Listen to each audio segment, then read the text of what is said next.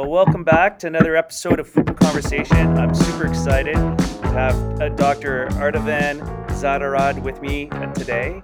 He's currently an assistant professor at the Faculty of Education at Wilfrid Laurier University and an instructor in the Masters of Teaching and Bachelor of Education program at the Ontario Institute for Studies in Education, which is at the University of Toronto. Uh, he completed his PhD from the Department of Curriculum and Teaching and Learning at the University of Toronto and his research interests include equity, diversity, and inclusion, particularly standardized testing, systems of accountability, community engagement, anti oppressive practices, critical pedagogy, social justice, resistance, subversion, and decolonization.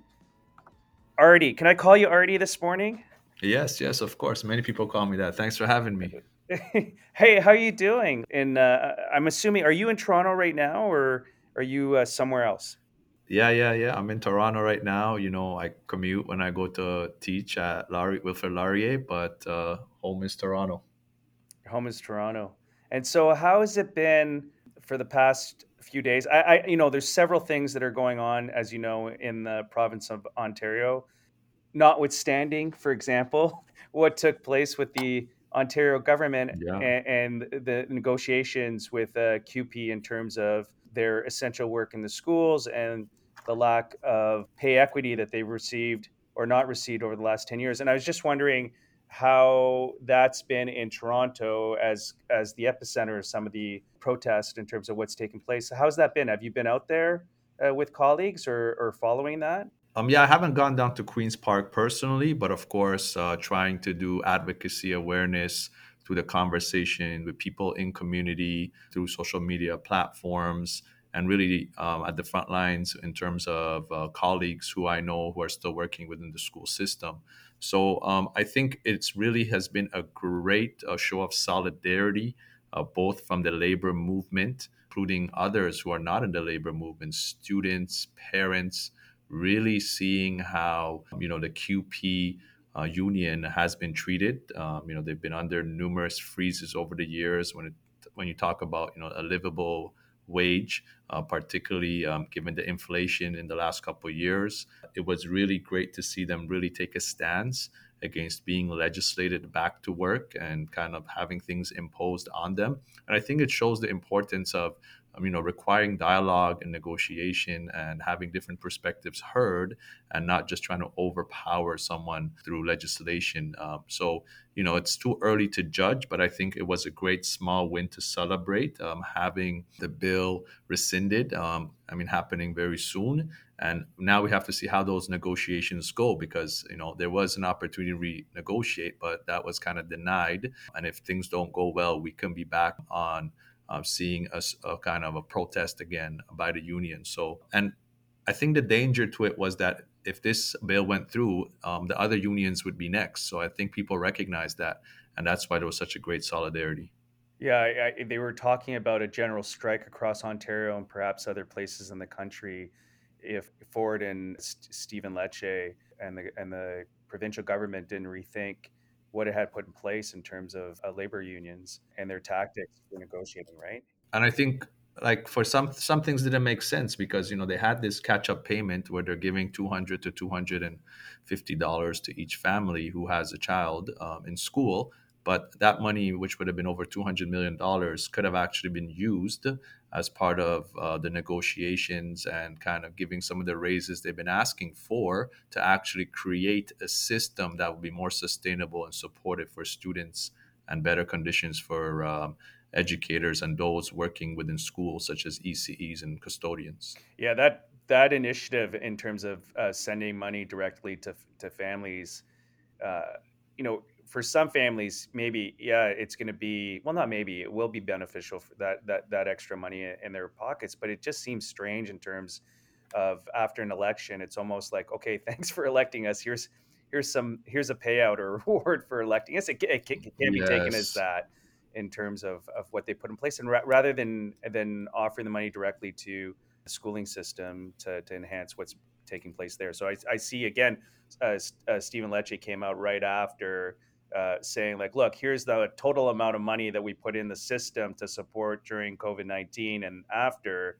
but it still doesn't make sense in terms of what they they, they did there in that in that that most recent policy in sending funds out to every family. I, I don't know what way. Yeah, I would love for someone uh, when they make those announcements and they kind of mention the absolute number of dollars put into an initiative. I would love for someone to say, well, can you really translate that number to how much dollars it is per student? Because when we talk about millions of dollars, we divide that by the number of schools, by the number of students.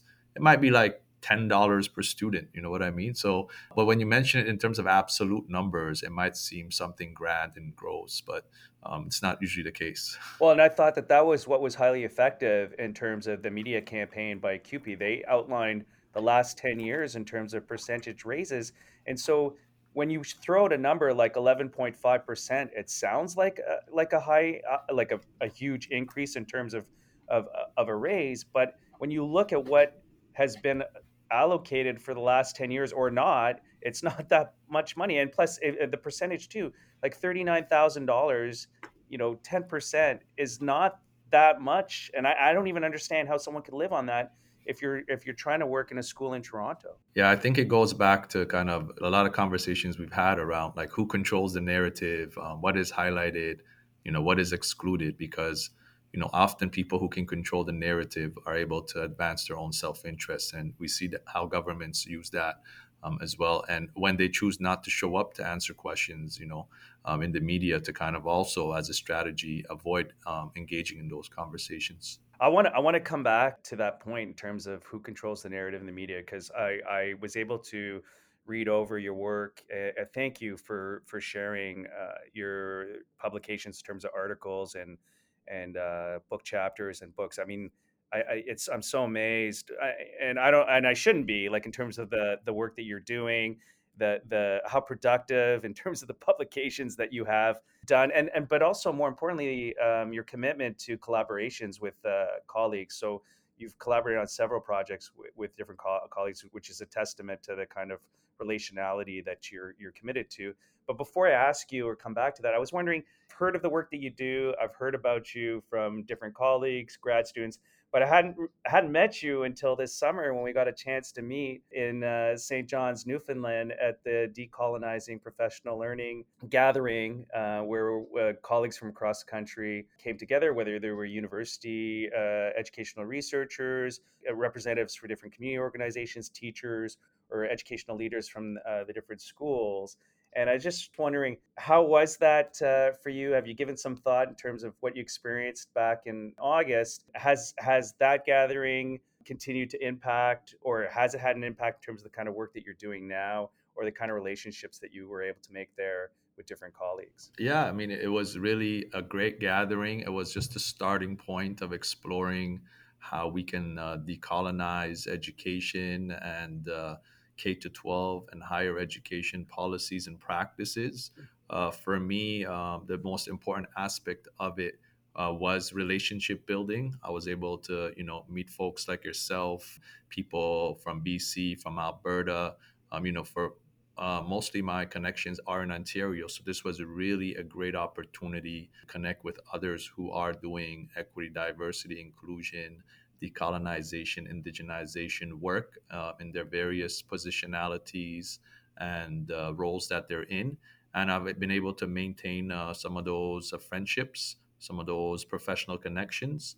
Um, I know, for example, uh, with Melissa Villella and Jerome Cranston, uh, we have co written an article reflecting the conversations and the small circles we led, the gathering and um, that should be coming out in January in the Education Canada Network magazine.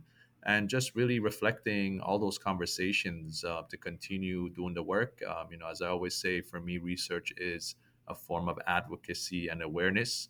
Uh, we write with a purpose, not for the sake of publication, public, you know, publishing.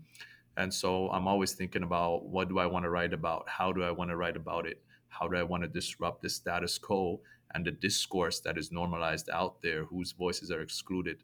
So for me, I always have to come back to those conversations. And this is why I also like working with people because um, it allows me to have these conversations and for us to share um, different perspectives uh, rooted in different uh, lived experiences, you know, different uh, embodiments with privilege and oppression and how we can build on top of each other um, to present uh, you know a narrative that others can connect to particularly trying to center voices of those from equity deserving uh, groups centering voices of black indigenous uh, people of color uh, those from low income who often are silenced and excluded um, through uh, normalized policies and practices in education as well as other institutions. And the work that you do, one of the things that comes out across the work that you've uh, shared in terms of what you what you've decided to pub- like share through publications, whether that's uh, interviews with the media or articles uh, that you, that you've published or, or, book chapters or even book uh, that you uh, shared with me, is a lot of the the connections or work that you're committed to has deep rooted connections to your own lived experiences as a first generation immigrant to Canada. And I know, I think you said uh, in the one book you had commented in terms of your own autobiographical experience or your lived experience, life, your own life history in decolonizing educational assessment was a beautiful intro that's that sets up uh, this study. And I, I have a few questions. One, in terms of you know, was this uh, connected back to your your your doctoral work, this the, the book itself, and and two, those lived experiences in terms of being a first generation immigrant, I see those the, the interconnections across your work. Do you find like as you're studying and looking at the different kinds of, of experiences or uh, research and your own writings, the way in which you reflect or think back on those experiences you know, I'm, I'm wondering how is it changing in relation to the changing dynamics of where you're now located in in higher education. So I see you outlining and talking about how in the schooling system, for example, uh, the culture of, of whiteness or cultural capital of whiteness is what's privileged uh, in the K 12 educational system, but also in the university setting.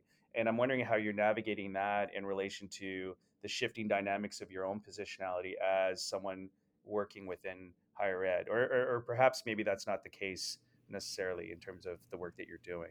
No, great question. So I think to answer your first question, that uh, yes, um, the first uh, book I did um, it reflected my um, PhD thesis. The book itself was called "Decolonizing Educational Assessment: Ontario Elementary Students and the EQAO." I had an opportunity um, to interview uh, racialized students uh, as young as grade three, so really around nine years old.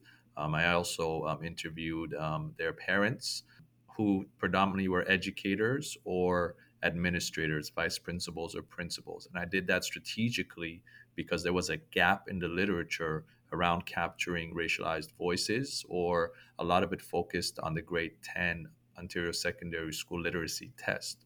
So I really wanted to focus on the grade three young student voices um, to see how did they perceive this test, uh, what did it mean to them. Yeah, so what I found was even though the students were often told it doesn't impact your grades, it's not going to hold you back, and um, you know it's different compared to the United States. That's not how the students actually experienced it. For them, it was a big deal. Had a student with special education needs who started losing hair leading up to the test. Um, had another student who refused um, and had a mental breakdown the day of the test. They had to call the parents um, to calm him down.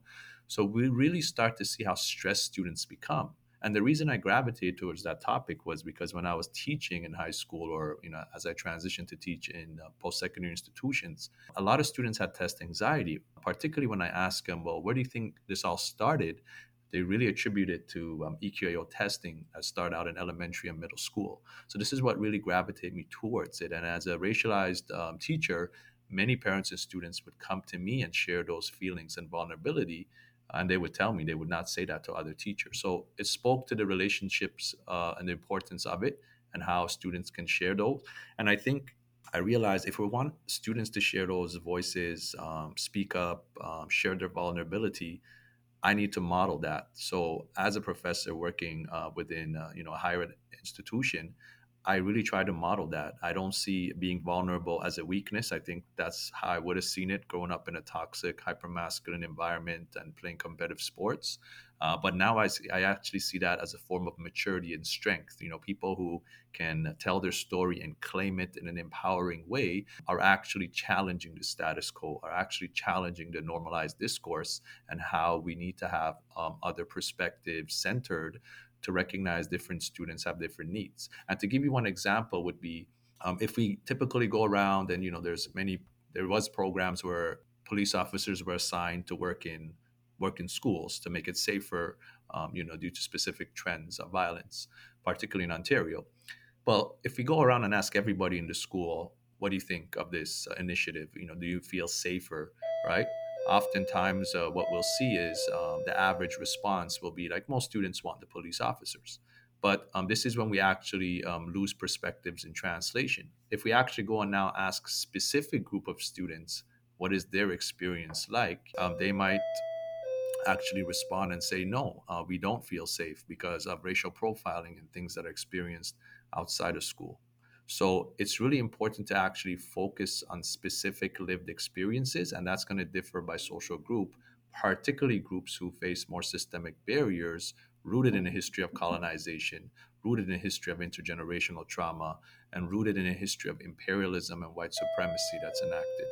In the pieces that you shared, with me, you set up the pieces by acknowledging what you just said. Like, look, I am going to share my lived experiences to let the reader know where I'm coming from, the interconnections in terms of communities that I'm collaborating with to do the research, but also stressing uh, in those pieces that sharing one's lived experiences and the the vulnerabilities that one has experienced in relation to the schooling system is a form of uh, creating a counter story in terms of what you said, normalizing um, the way in which uh, certain narr- narratives are mediated and circulated in relation to the K to 12 schooling system or teacher education or higher ed, or in terms of the public media as well and different communities. So I really appreciated that thread, that connecting thread across the, the different works that you shared.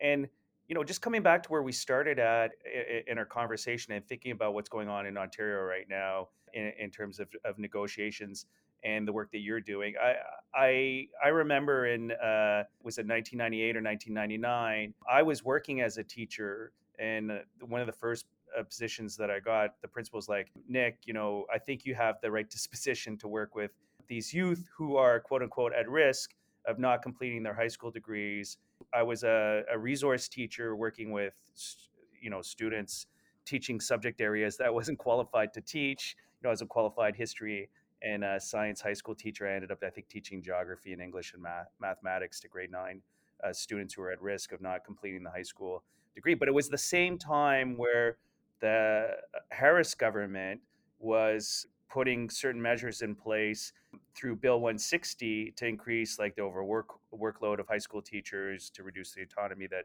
high school teachers might have. So the climate was not good there, and there was general strike days there as well across the pro- across the province.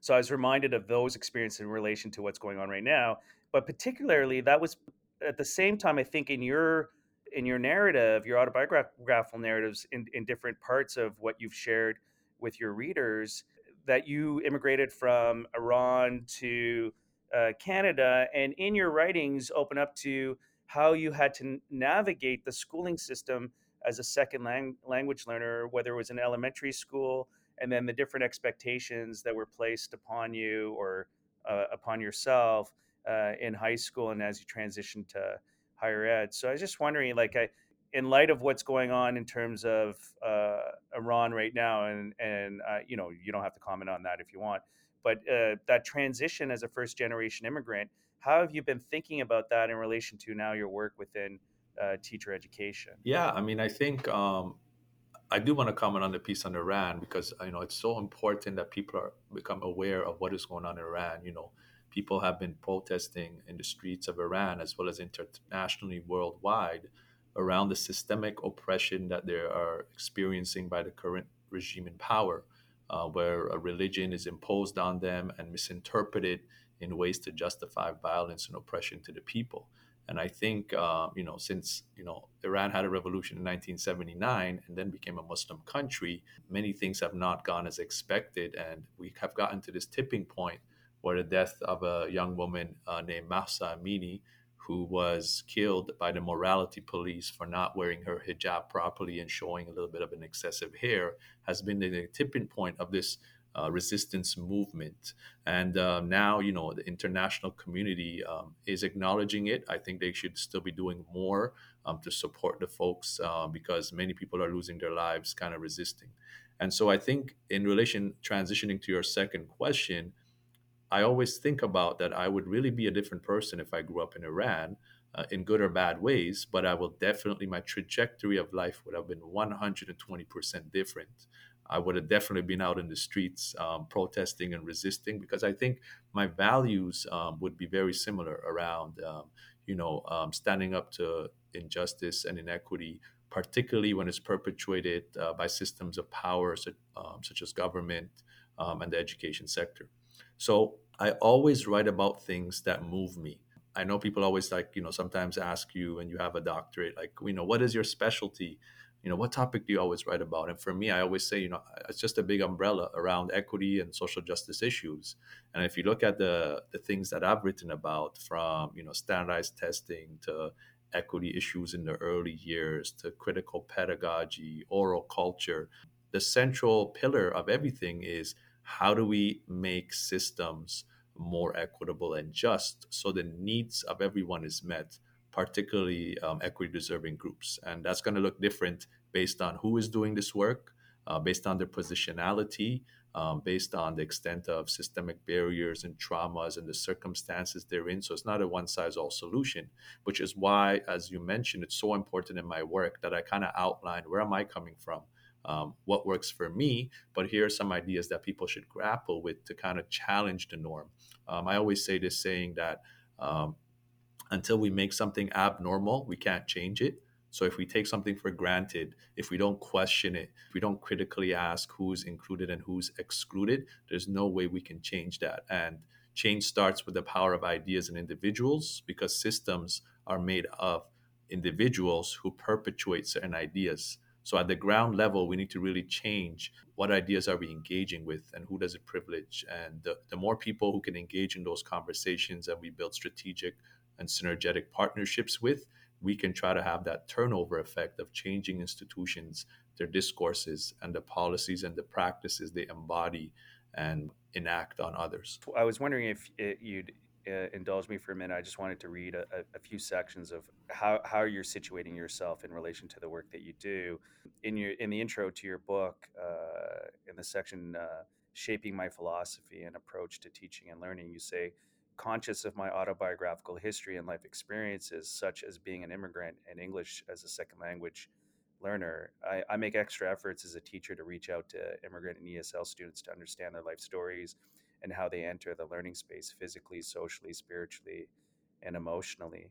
And there's, you know, a, a, across several of the pieces, you you take the time to share and connect and trouble the assumptions that might be in place, whether they're for myself or you, or for the students that that we might be engaged with in teacher education or grad studies. The importance of of, of questioning that as a form of unlearning. And so, yeah, I, I, you you wrote about that one piece in terms of teacher education and i'm just wondering like what are your strategies now for taking that up in the teacher education programs that you that, you, that you're working within with the with the students that might be in, in those programs and and what are you seeing and not seeing as as part of this program and i don't want to put you on the spot to get you in trouble like you're going to say uh, nick i'm, I'm going to share some stuff and if uh, if uh, colleagues hear this in the teacher education program that I happen to be working in uh, there's potential for getting in trouble. I don't get the sense that that's the case necessarily in terms of what you share and what you write, and I would hope that would not be the case because uh, if we're all committed to uh, addressing the ongoing uh, systemic barriers or, or, inequities in teacher education, should all, should all be committed to doing that. So yeah, again, just coming back to thinking about the work that you're doing and how you kind of illustrate how you're positioning yourself to question unlearning and learning in your own life. How do you take that up with uh, or the teacher candidates of programs and, and, and what are you seeing or not seeing in terms of the teacher ed program that you're working within? Yeah, I think for me, I, I don't have a problem providing critique, uh, but I recognize everybody has to take risks uh, based on their own situation and circumstances. So um, it's not a one size fits all approach. I recognize some people's extent of speaking up um, can be limited due to the risk factors that they're exposed to.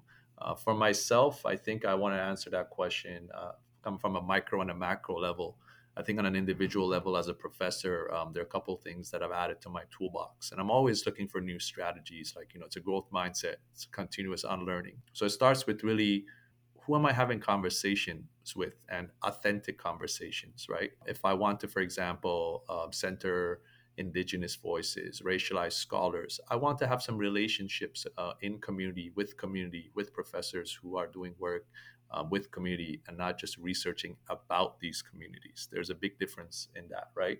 When it comes to, for example, the course syllabus, right? I'm trying to work towards ungrading, which obviously is a little bit more difficult working within a higher ed education that really values grades. Um, so there are some things I'm doing to build up towards that, right? I'm very conscious of whose voices do I cite because that contributes to knowledge production.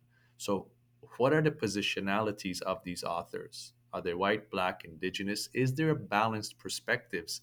And more importantly, I even try to provide oppositional contrasting perspectives in some of my course content because I want the students to start questioning, you know, who gets to control the narrative, whose uh, perspective is accepted, who is not accepted, uh, due to what reasons. So that's important. The other piece is the assessment piece. Um, I personally have uh, gone away from these big essays that are normalized in grad school as well as uh, Bachelor of Education programs and try to make it more hands on and personalized. So, things I've done is creation of public service announcement videos, creation of an infographic that uses course content uh, with a simple one page reflection of what stood out to them and uh, what did they learn about what did they unlearn i thought these are much more meaningful i enjoyed um, seeing the creativity of students putting it together rather than kind of a, a much more uh, linear uh, expectation that is presented to them and it's trying to meet students where they're at instead of you know saying you know i'm going to put you in a box you're a b c d because we know and going back to my research grading places a lot of um, anxiety onto students and it doesn't allow them to bring their best version. Um, you know, education and schooling are very different. Education is supposed to be about growth mindset, improvement, transferable life skills, and so sometimes higher ed has those limitations because it's so hierarchical and governed by policies and practices that are rigid. It's an equality paradigm versus that equity paradigm that tries to meet a specific student's needs. On a larger scale, on a macro level, uh, some things I've tried to do in the past, and something I've done at Wilfrid Laurier since I got there in 2020, is we created a, a student-led club, and uh, we even went back and forth of what should the title be, and what we settled is uh, Equity, Diversity, Inclusion, and Indigenization Coalition. We call it EDI&I uh, for short. Um, the reason why we called the coalition and not committee was because we've in the language of the university a committee is so exclusionary and inclusionary you know you put terms here's who can be on a committee who is who can't be on a committee here's what they have to do and that was a very colonial way of doing equity diversity inclusion indigenization work we wanted to disrupt that so we called a coalition because anybody can join you don't need to commit if life gets busy and you're in vulnerable or busy situations where your attention is required somewhere else, it's okay to miss some meetings. And so we invited faculty, we, inclu- we invited staff, um, we invited, you know, year one and year two teacher candidates. And it was a slow start, you know, five, six people. Um, now we've kind of grown to be over 20 people who attend uh, monthly meetings. Uh, we actually just wrapped up an event in October. We called it Increasing Teacher Diversity in Ontario where uh, we reached out to the local Waterloo Public and Catholic Board, and we had about 50 students from equity deserving groups come on campus for a day where they heard uh, from uh, racialized teacher candidates, staff, and faculty about what university life can be, what it means to be a teacher, um, that we see them and they're valued, um, and trying to inspire them to become a teacher, or if not, still pursue their passion and interest. So it's really a place like a community hub approach to bring ideas to life. Doesn't mean we always agree with each other, but it's a brave space where we can have those conversations and people can show up as who they are. Because as you know, in university or education settings, a lot of times we feel policed and regulated from how you have to dress, how you have to talk, how you have to interact. And part of that is rooted in white supremacy and colonial logic.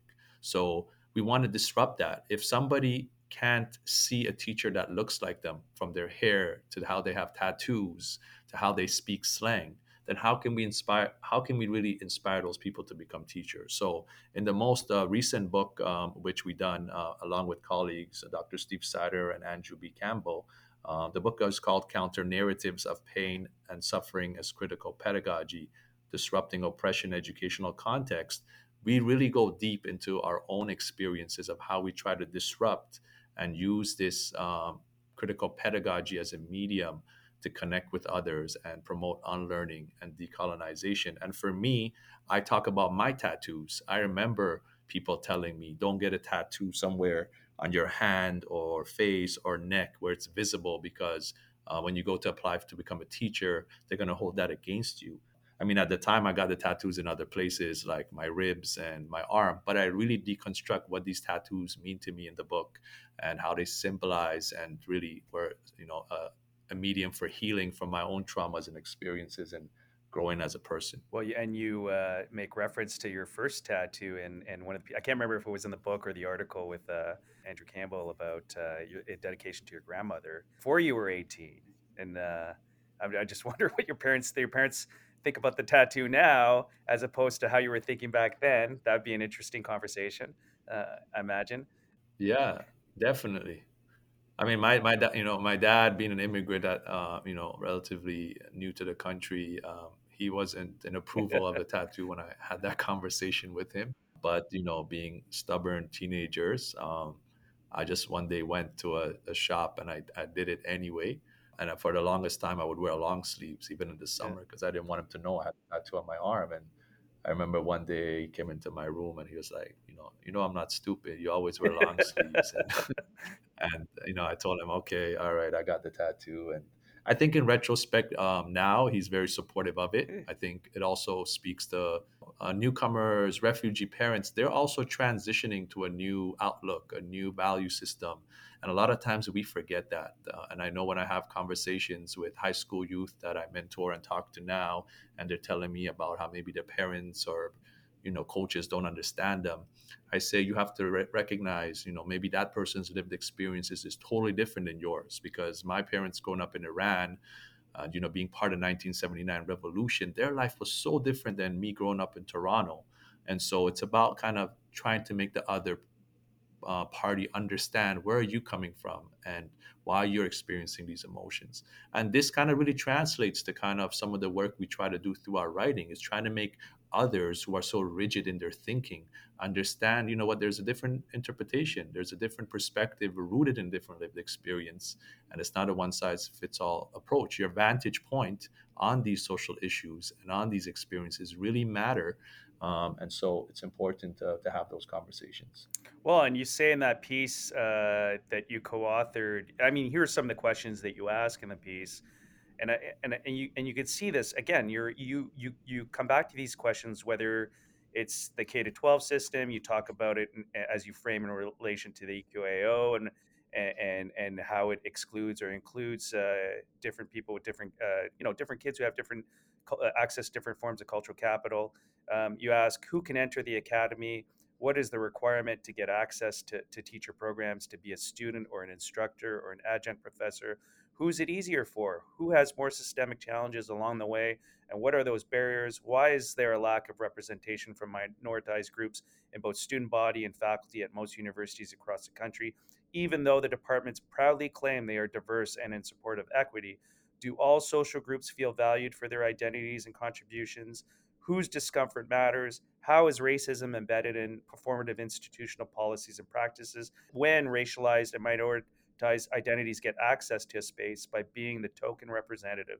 They do not feel safe or empowered in belonging to that space. Uh, what is the emotional labor required by minoritized students, staff, and faculty to teach and unlearn within such spaces deemed neutral in appearance but contaminated with subtle microaggressions in everyday interactions? And so I, I'm, to me, each of these questions could be a weekly framing question for a course that we're doing. I imagine they are for some of the courses that you do. I'm in a, I, currently in a position of vice dean of grad studies in, in a, a, leadership role, and I, I continue to to be be provoked and challenged by the questions that you're you're putting forth in here, either for myself uh, in terms of the work that that I continue to do, but also in terms of leadership, like asking these questions and getting frustrated when there seems to be like incremental moves towards equality or equity, like just kind of the the slowness of the pace to address some of these. And I I, I don't know if you experience those same kind of frustrations and and what you're trying to do in terms of the work that you're doing now and where you see yourself linked to higher education and then communities that you're seeking to serve in terms of community work that you're doing. Yeah, for me, I think um, I'm, I always say it's actually the questions are more important than the answers because the questions send you on the journey to find the answers, and the journey mm. will be different for everybody. Once again, based on who you are, what has been your past um, experiences, your past traumas, and so this is why in a lot of my writings, I center questions and I try to answer some, but you know the once the one perfect solution answer is a, a, colonial way of trying to tackle social justice issues, right? We actually need multiple yeah. approaches uh, happening across multiple communities such as a great example was that you know that solidarity CUPE strike to potentially challenge an abuse of power.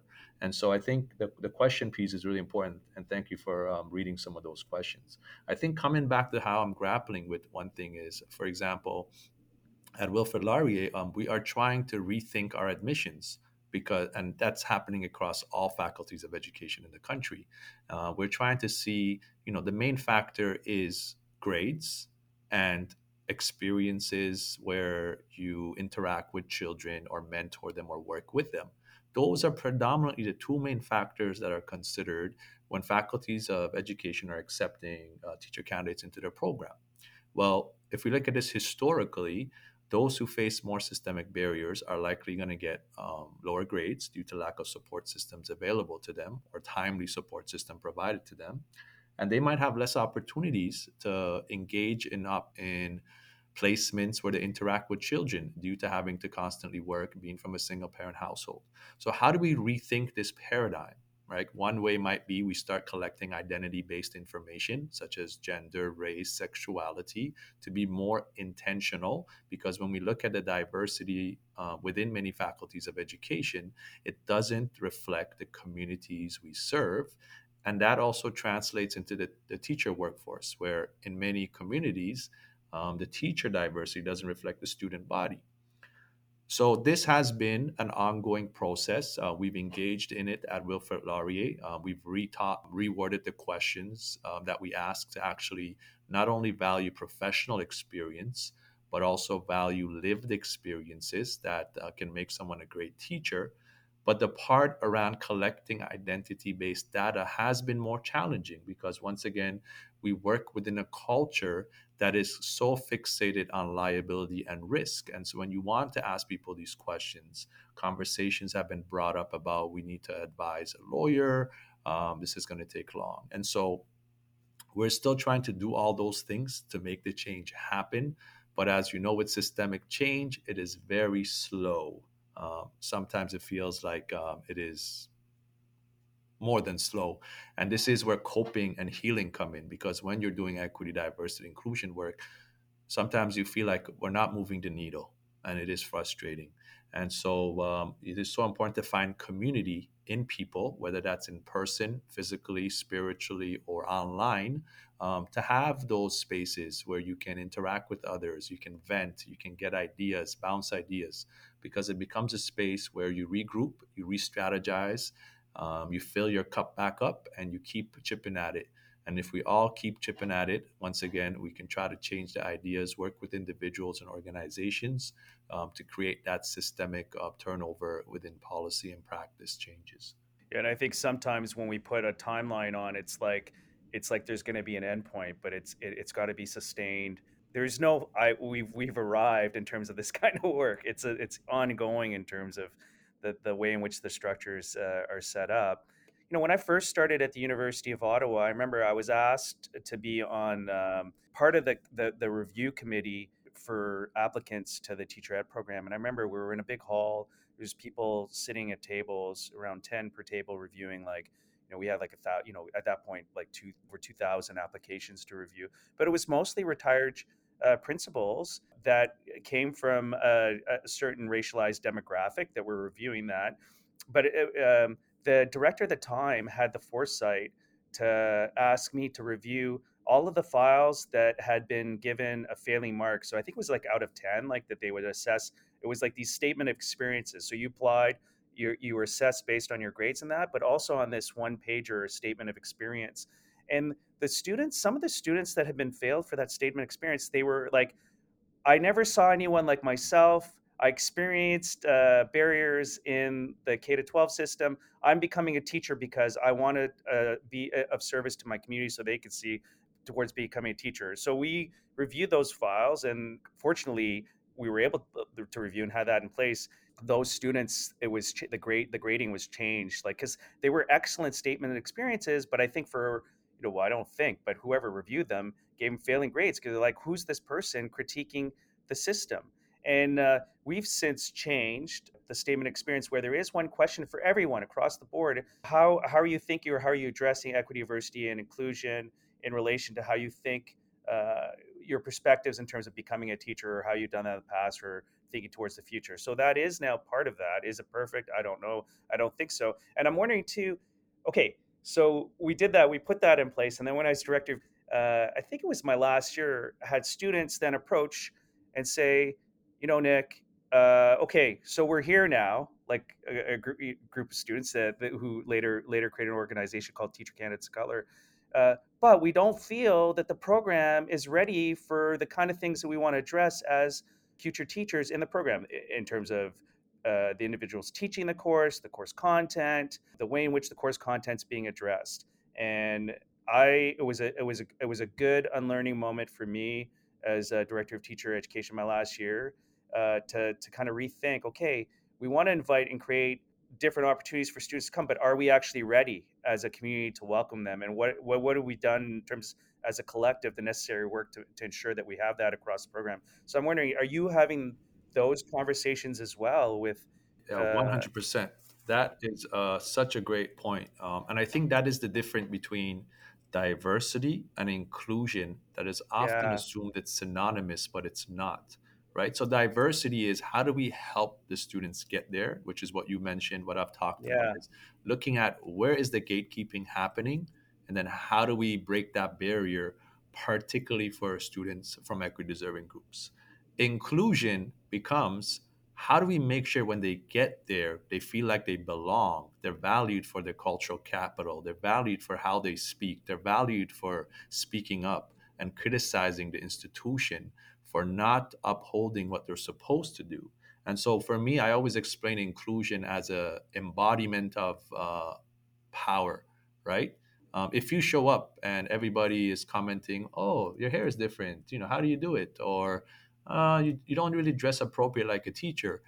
Those becomes acts of microaggressions, and we know um, racialized, minoritized identities often experience those microaggressions more often. And it might get to the point where they say, you know what, it's not worth it. I'm going to leave this space. So I think there's two things we need to focus on as faculties of education, but you can even extend this to corporations and businesses who are trying to become more diverse. In one way, you need to make sure people get there, which, you know, in our woke culture, people are doing it more often. But what's becoming problematic is this tokenism, this performative politics, this checklist approach of, okay, you know, we've hired uh, one indigenous staff, we've hired one black person, we've hired one Muslim person. We've done our job. Done. Let's wipe our hands and move on. But what happens is a lot of times those people leave because their ideas are not heard, they're not supported, they experience microaggression. So we also need to invest just as much energy and time and resources into making sure um, those minoritized identities, when they do take up space uh, within institutions, are supported, their voices are heard. We check in with them. How are you doing? How has the transition been? How can we? Uh, what do you think are your needs? What is the? What are we not doing good? And it requires us to have these honest, brave conversations that we're not doing enough, right? For me, institutional failure or apathy is at the core of many systemic inequities. And what we often do when there is a shortcoming is you know, through this neoliberal capitalistic lens, you know, um, survival of the fittest, we make it about the individual, right? They weren't good enough. They didn't ask for help. They just didn't care versus asking, how did the system and where did the system fail them? Why didn't they try? Was it because they felt they weren't being heard? They didn't feel, you know, people were approachable, right? So when we make it about the system, we can make it about analyzing power and how it works and how it trickles down to impact um, different people in unique ways. And we know when we look at this across patterns, you know, for me, I say if something is a systemic barriers, it's about patterns and not exceptions. So if I tell you an example of, um, oh, people from single parent households are, are going to face more barriers um, achieving their full potential. Well, you might tell me, well, look at LeBron James. He came from a single parent household and he's a very famous, uh, successful athlete. You are correct, but that is an exception to the rule. If I took 100 people in those poor conditions from poverty to single parent households, more than 50 didn't make it. So don't give me the exception to the rule to say there isn't systemic barriers like systemic racism, colonialism, white supremacy. Let's talk about patterns and how that impacts different social groups. And I think that's kind of part of what we already talked about around knowledge production and whose voices are heard and whose lived experiences are valued. Yeah, that's the discourse of meritocracy, right? Like, look, if you just work hard enough, you can make it. and uh, as an as the exception, as opposed to to as you stated, looking at the the systemic patterns. And uh, you know, coming back to LeBron James in terms of basketball, I know again you make reference to it in, in your works about how you play basketball growing up, but I also know that you're you're deeply uh, committed and implicated in terms of community work. And I, I know you have an organization. I think I just saw it in terms of you've created programming for youth in terms of supporting their transitions uh, from high school to secondary in terms of tutoring but then also there's a sports connection. I was just wondering if you could share a little bit about that. And as you know we talked about it. I i, I got really excited when i found out that you you actually you, you ref basketball as well. And my son is um, ezra is so uh, in love with the game of basketball. And that's he lives breathes and, and sleeps uh, basketball. So yeah, I, I, so I know you're doing that work uh, in terms of uh, working with community through sports and, uh, and academics. Yeah, I mean, for me, I always tell people education and sports are the two intersections of my life, which also um, guide who I am, how I'm involved in community, and the work I do as a researcher, a scholar, a professor, and a community activist. So I kind of wear two hats. Uh, you know, um, I'm executive director at a nonprofit that operates out of Jane and Finch community a community most people only know for negative things when that's not the case. That's a deficit thinking we need to disrupt. The organization is called Youth Association for Academics, Athletics, and Character Education, YAAACE.com. If you go on the website, you can learn about the social inclusion strategy that the organize, uh, organization uses to really mitigate systemic inequities and the opportunity gap because a lot of times affordability and lack of accessibility is a problem impacting racialized communities and those from equity deserving groups. So the organization provides athletics, you know, has a very prominent basketball program. Uh, we've had many NBA players and folks who've gone and played pros overseas. Um, we provide academics. Um, you know, right now we're providing tutoring services, uh, working with the Toronto District School Board and Toronto Catholic District School Board as part of additional supports coming back uh, from the pandemic. We provide um, youth violence and gang uh, prevention programs, one with the City of Toronto called Towards Peace, and another one funded by Public Safety Canada called uh, New Narrative. And so a lot is on the go. Um, all of it really focuses on mitigating the opportunity gap through timely supports, uh, supports that are uh, social culturally reflective of people and their lived experiences, particularly um, you know Black identities, people of color, uh, low-income individuals who may not afford um, certain programs. That's really part of it. With me, you know, I've, I've stayed involved in the in the in the basketball community. You know, I, I used to play competitively. Um, I then coached with the Ace and I transitioned into refereeing at a young age and officiating. And so I've been able to then officiate at the college, university, semi pro level. Over the summer, I was able to go to Sao Paulo, Brazil, where I got my international uh, wheelchair basketball officiating license, so representing Canada. And uh, that has been amazing. Uh, right after that trip, I got to go to the Commonwealth Games in United Kingdom, uh, where they hosted three on three wheelchair basketball for the first time at Commonwealth Games. So it was history in the making. And kind of going back to what we said in education and the work we do, it's all about relationship building, right? Um, being able to travel, uh, make friendships with people in different countries, learn about their culture, learn about the issues that impact them, how do they see it, and all of this helps me grow, right? Uh, I always tell people, you know, I hang out with friends who are 50, 60 years old and people who are teenagers, and they're all my friends, and all of them are special because they help me grow and look at things differently. And so I think that's important. And something I'm really trying to do in everything I do, um, even in the sports world, I've tried to kind of disrupt uh, some of the discourses. I know I did a whole series uh, last year. It was a three part series uh, through my consulting company called EDIcation, E D I Cation. Uh, you can check out the website uh, where I posted the, the, webinars that were recorded, edication.org. And the series, uh, the one, the first episode was uh, being Muslim in the world of basketball. We did another session around being woman in the world of basketball, and another one being black. And I had uh, players, coaches, and officials all come together, and I moderated the panels to hear these different perspectives. What do they think are the systemic barriers? Where is the gatekeeping happening? Because just like in education, we don't see the representation in the coaches and officials that reflect the athletes we serve and how do we change that uh, and there's a lot of overlap i continue to stay um, active in both worlds. For me um, they kind of uh, fit and um, synergize between each other education and sports. And it's a great way for me to stay in the front lines and stay connected to community and be in community uh, when i go to events uh, and initiatives happening uh, to continue building relationships and building new connections and hear the perspective of the next generation who's dealing with um, different circumstances and different extent of barriers. Artie, uh, thank you so much for taking the time to have a conversation with me on Fucum Conversation. Uh, for those uh, that want to learn more about uh, Artie's uh, work, again, you can go to www.edication, so E-D-I-C-A-T-I-O-N dot org.